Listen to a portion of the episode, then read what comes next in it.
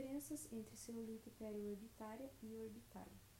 Uma das principais complicações após quadro de rinocinusite aguda é a extensão da infecção para a região orbital. A extensão pode ocorrer de duas formas: celulite periorbital pré-septal e celulite orbital pós-septal. Ambas afecções podem cursar com febre e leucocitose, apesar de febre ser mais comum na celulite orbitária. São ótimas comparações que caem em provas.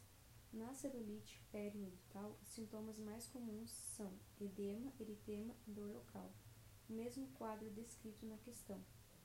Já na celulite orbital, podemos encontrar, além dos achados presentes na periorbital, limitação da movimentação ocular, dor à movimentação ocular, diplopia, diminuição da acuidade visual e proptose do globo ocular.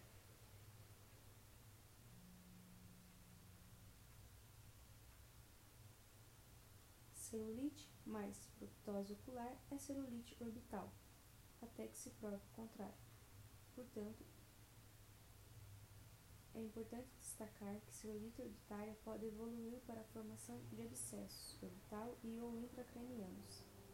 Necessária a realização de tomografia se o paciente apresentar alguns sinais de alarme. Os principais são proptose, limitação e odor a movimento ocular, diplopia e não melhora após 48 a 72 horas de tratamento.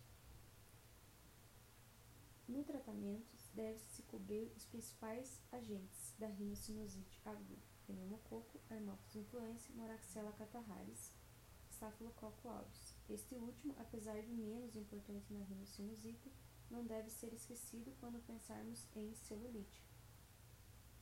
Na celulite periorbitária, a terapia era apenas com amoxicilina mais clavulanato, com taxas crescentes de MARS, Staphylococcus aureus resistente à meticilina. É recomendada a associação dessa droga com sulfametoxazol mais trimethoprim ou clindamicina.